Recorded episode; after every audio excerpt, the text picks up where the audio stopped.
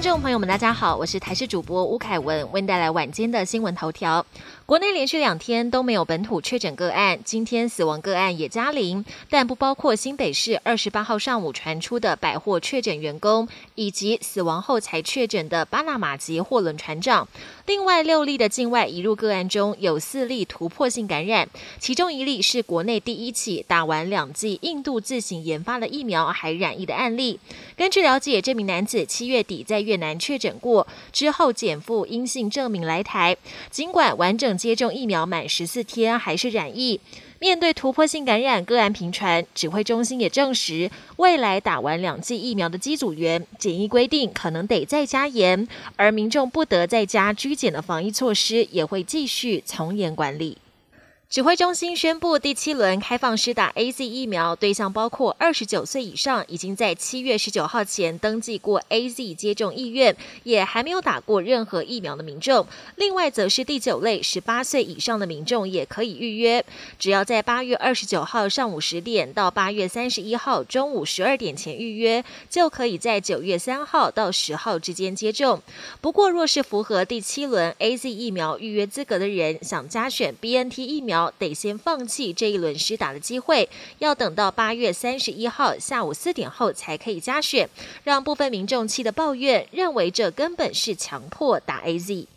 根据中山大学气胶科学研究中心发现，国内现行用来防疫的用餐隔板虽然能阻挡飞沫传播，却无法有效遏制气胶传播。研究发现，气胶传播或称为空气传播，是平常讲话或呼气释放出的呼吸气胶。跟飞沫相比，气胶在空气中悬浮更久，时间更长。若带有病毒的气胶，病毒浓度也会比较高。而用餐隔板可能妨碍气流流通，增加气胶传播风险。专家建议可以改善室内通风，来避免脏空气重复循环，降低病毒气胶传播。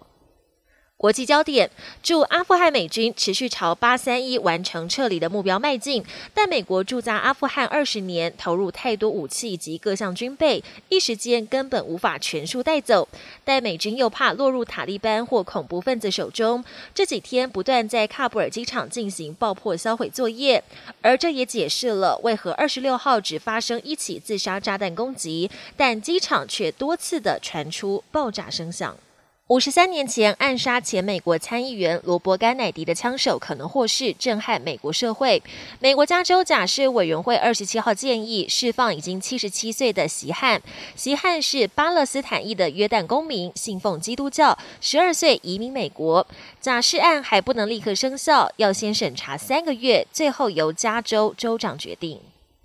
今年二月，美国德州遭遇超强寒流，电网却因为不耐寒故障，大规模轮流停电，有好几十人冻死。电动车大厂特斯拉本周向德州政府申请卖电给一般的用户，打算先从特斯拉电动车的使用者卖起，代表特斯拉的电池事业准备进军消费者市场。本节新闻由台视新闻制作，感谢您的收听。更多内容请锁定台视各节新闻与台视新闻 YouTube 频道。